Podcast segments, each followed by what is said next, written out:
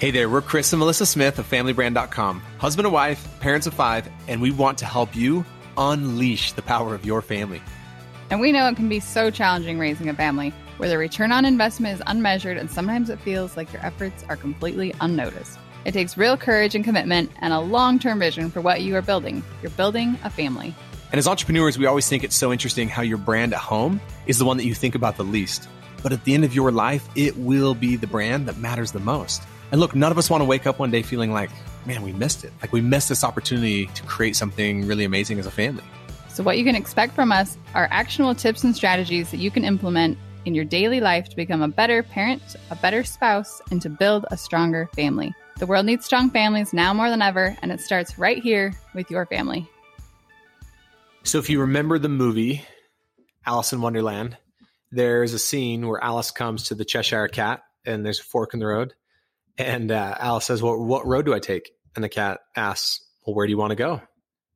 And uh, Alice says, I don't know. And so the cat says, then it doesn't really matter, does it? And I think that we're going to link to a recording uh, by Jordan Peterson in the show notes where he talks about stop wasting your time. And it's really powerful. And he, he says something similar in this recording. Most people don't get what they want in life because they never decide what it is they do want. And I think about that idea of when you don't know what you want or you don't know where you want to go, then however you spend your time is fine. Whatever you choose to do is fine. Even if you might be thinking, no, it's not fine. Like I don't I don't like how I'm spending my time. I don't like the things that I choose to do.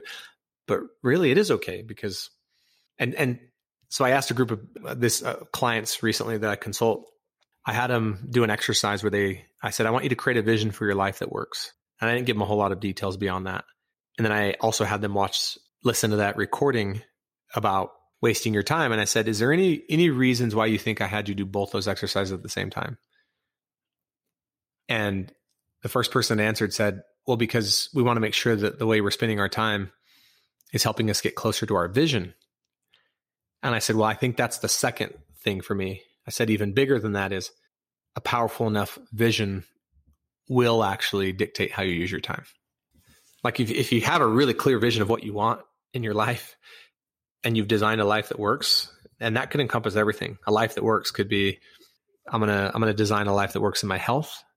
I'm going to design a life that works in my career, my business. I'm going to design a life that works in my friendships. I'm going to design a life that works in my family. I'm going to design a life that works in my marriage, in in my finances, right? All these areas if you're clear about that, then it will be harder to use your time in ways that is wasteful or out of alignment with that. It reminds me of a podcast I listened to recently. I've been the last, I don't know, six weeks or so, I've been trying to be um, more intentional about my health. So I signed up for this program.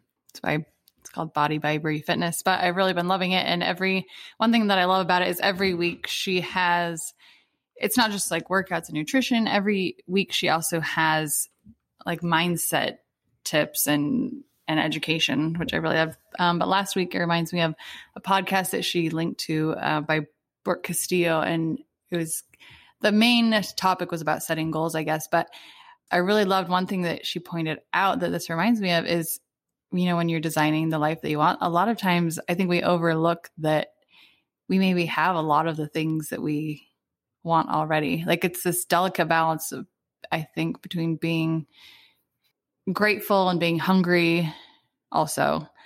But I, I really liked what she said that, like for me, for example, I would like what I, the life that I would design for myself, it would be like a life I want to be married, for example. And I am married and I'm married to Chris and I love being married to Chris. And I would want to have five kids I mean, not necessarily five kids, but I want to have children and I and I do have children. So I think I, I am on the path of where I want to go. But sometimes it's easy to just keep looking forward too and not realizing that a lot of what you have is could be right in front of you or what you want. Yeah, it's interesting. I hadn't thought about that. So are you saying that if you get clear on a life that really works for you in these different areas, it might have you be more intentional with how you spend your time but it also might have you realize that your life is pretty dang awesome and it might have you be grateful for what you already have Yeah, I think so. And I think that that's maybe the best place to come from to like this place of gratitude and I don't know, maybe abundance now, but still looking to create even more. Yeah. And I think that it's so easy, though, to not ever think about that, to have life kind of happen by default instead of by design. And that's what we're talking. That's what we're talking about. Like creating a life that works or designing a life that works is like having a vision for what do I want in my life because you're right, Melissa. I think it would have you be more intentional about how you spend your time. Like, this way I'm spending my time getting me closer to that vision. And by having a vision for a life that works, I might realize that there's areas of my life that work better than I thought they did. And a lot of times when when this is taught, there's seven F's. Not saying you have to do this, but I think it's kind of useful. And the seven F's are faith, family, finances, fitness, friends, fun, and future. The other one I've heard replaced sometimes with future is firm like your firm, the firm you work for, or the firm you own, like your business. And but I think it's getting clear of like, yeah, what is what does a life that works for me look like around my faith or my spirituality? What does a life that really works for me look like around my family, finances, fitness, friends, fun?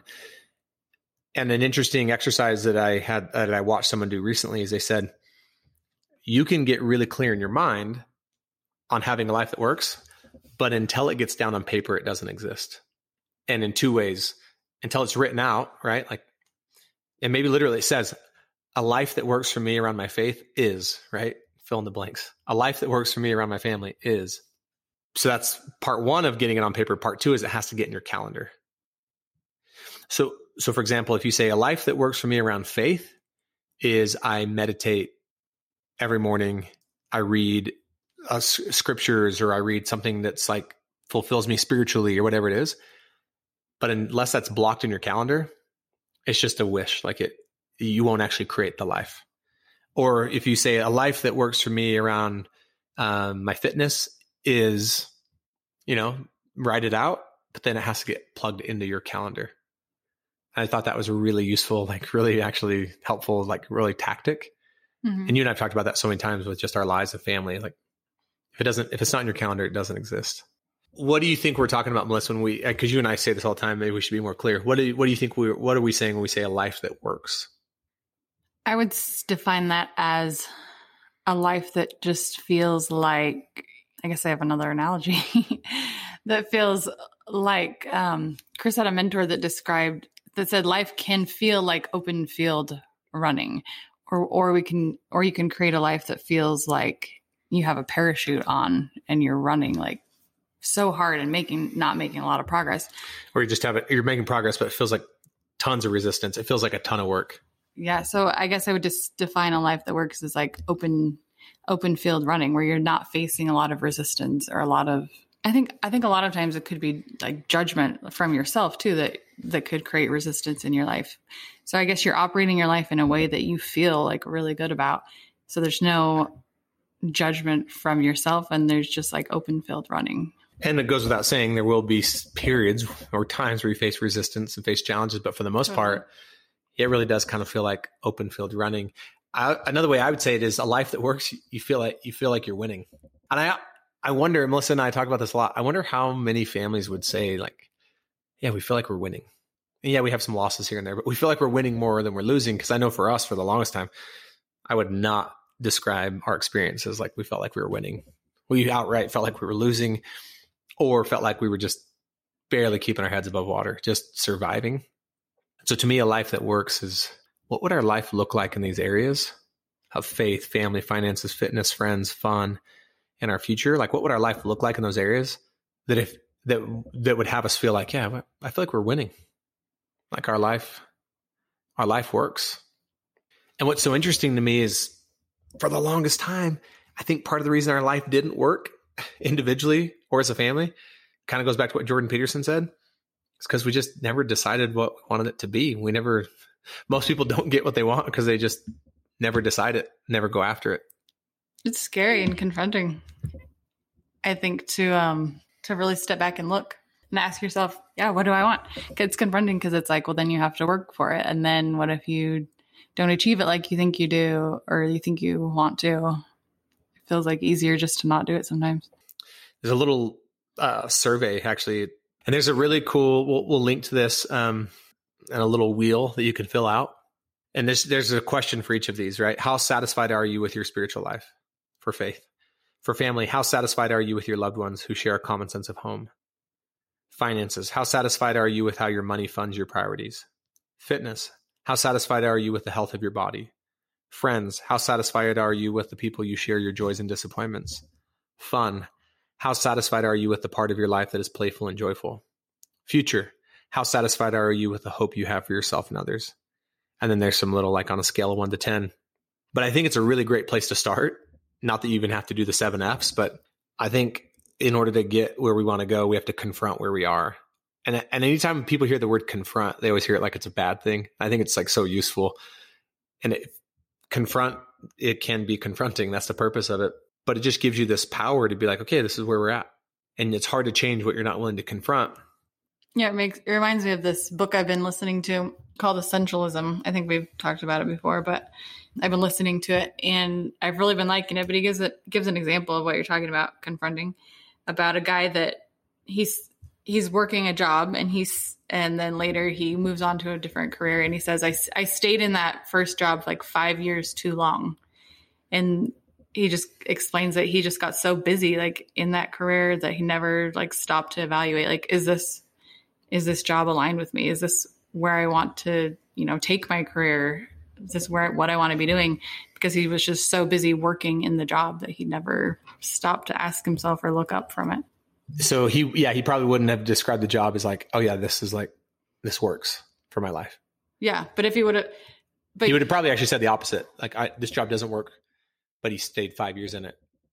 Because it was just yeah he was just busy and he had like a to-do list and it kept him busy and he you know paid the bills or whatever.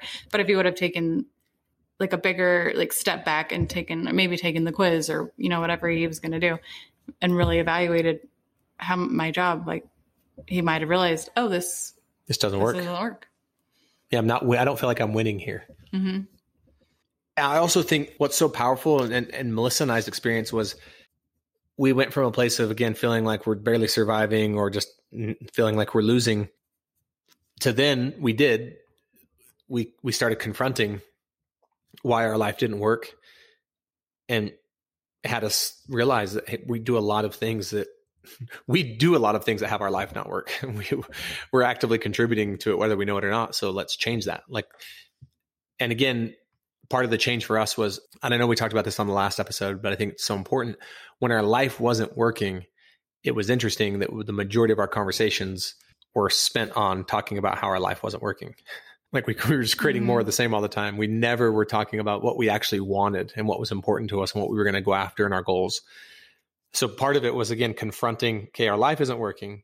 We're contributing to it and we have to change the narrative. So let's start talking about what we do want let's get clear on what winning would look like in these areas. And and then the power of it was we started stacking small wins. So I think sometimes the danger in creating a life that works is I don't want to say you think too big, but you think maybe too unrealistic to begin with. So it wasn't like Melissa and I were going to go from this place that wasn't working to like, okay, winning for us financially is we're going to own an island. It was like, okay, winning for us financially is we're going to be able to put away a little bit of money every single month towards savings and pay our bills. But that win gave us confidence, right? Like we got to win in that one area. Winning for us in our family and Melissa and I looks like we're going to go on a date night once a week. And then we started doing that. And it was like another little win. And I think the power of like winning is really important and stacking some small wins or winning, you know, it's kind of like you might not have the body you want or the health you want, and sometimes it might be really tempting to set like you know these you call they call them big hairy audacious goals eh, which i think can be useful but i also think sometimes they can set us up for failure right if you haven't walked into a gym in years and you're like winning for me and my health looks like i'm going to be shredded with a six pack yeah like might be useful and maybe at first winning would look like i'm going to get to the gym three days a week for a month and every week you do it like man like I'm stacking some wins. Like my confidence is growing. So if someone were to do this, would you advise them, okay, look three months ahead, or would you say look like to create a life vision? I would say like creating create creating a life that works might start by like 30 days at a time in the beginning. But 30 days consistently stacked on top of each other, right? Doesn't mm-hmm. take long before that's a quarter, then that's half a year, then it's a year and it's like, wow, like I'm and I feel like doing it that way you're you're going to be closer to the big life working than if you just right out the gate design this massive vision for a life that works but so daunting that you never get started. Yeah, I could totally see that.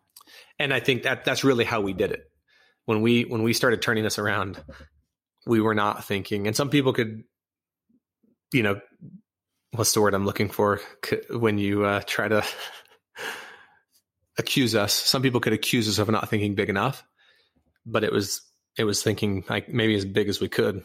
Mm-hmm. But it, those I just remember those small wins like starting to give me confidence like oh we can we can do this. And then each little win gave us the confidence to think a little bit bigger for the next one. This might sound off topic, but one of the 5 Fs is fun, right? Totally. And I it is important that you have fun. Cuz I we were especially talk- as families. Yes, we were talking about this the other day, Chris and I, just particularly our relationship um, as husband and wife. There was a long time where I felt like we did not have any fun together. It was all just these hard conversations and it was either hard conversations or just conversations that were like an exchange of information like what time are you going to be home from work? What time are you leaving? Kind of things. I don't know. I think as we as our journey has progressed like that's one thing we were talking about the other day that we've gotten a lot better at, at is just having like more fun together.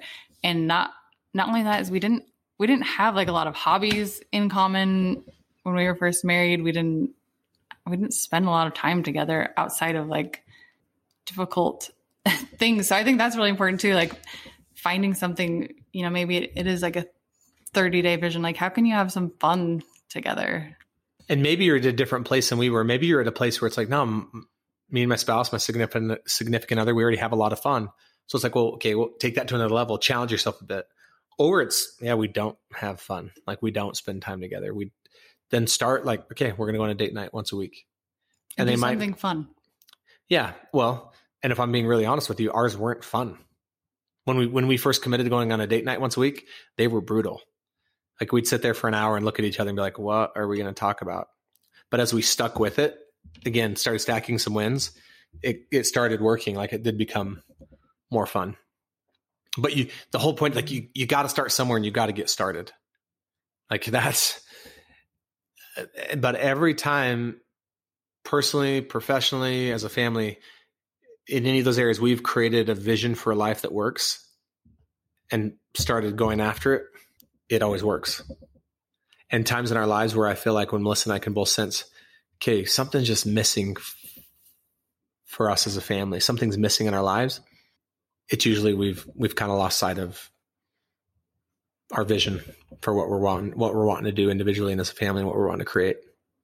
Yeah, I'm glad you brought this to the podcast this week. I think this is something that um, you and I could revisit again with our with the our individually with each other and with our family, I think it could really benefit us. Yeah. So to recap, if these seven F's are useful, great. If, if you want to think about your life in other categories, but but break it down by category of your life. First in your mind, think about okay, what does a life that really would work look like? Then write it out on paper. Then put it in your calendar. So for example, fun. If it's not scheduled in, I promise you that one will take a backseat to everything because you'll just justify, oh, I don't have time. I don't have time to have fun. yeah, I don't have time to do date nights. I don't have time to go do something fun for me or for my family. And then put it on your calendar. Thank you so much for listening to the Family Brand Podcast. To say thank you, we have something really awesome we'd love to share with you. You know, we often hear from families who will tell us that they just feel so overwhelmed because of the demands that are placed on them. They feel like they're constantly being pulled in so many different directions and spread thin, and they're spending time as a family, but they don't feel like it's quality time. They're not really connected and they want to be more intentional. And we can certainly relate because we felt like that at one point in, in our family. And so we created a guide that allowed us to really be more confident around how we spend time as a family and what we say yes to and what we say no to. And it's just brought so much more peace into our home. It's made our lives so much more simple. And we want to share it with you. So if you go to familybrand.com forward slash free, you can download the How to Take Back Your Family's Time guide. And I can promise you it'll give you more confidence and more peace in your life and in your family. One last thing, we feel so inspired when we hear from families that we are making a difference for them. We would love it if you would leave us a five star rating and a review on the podcast so we can reach even more amazing families. We truly believe that the way we change the world is one family at a time.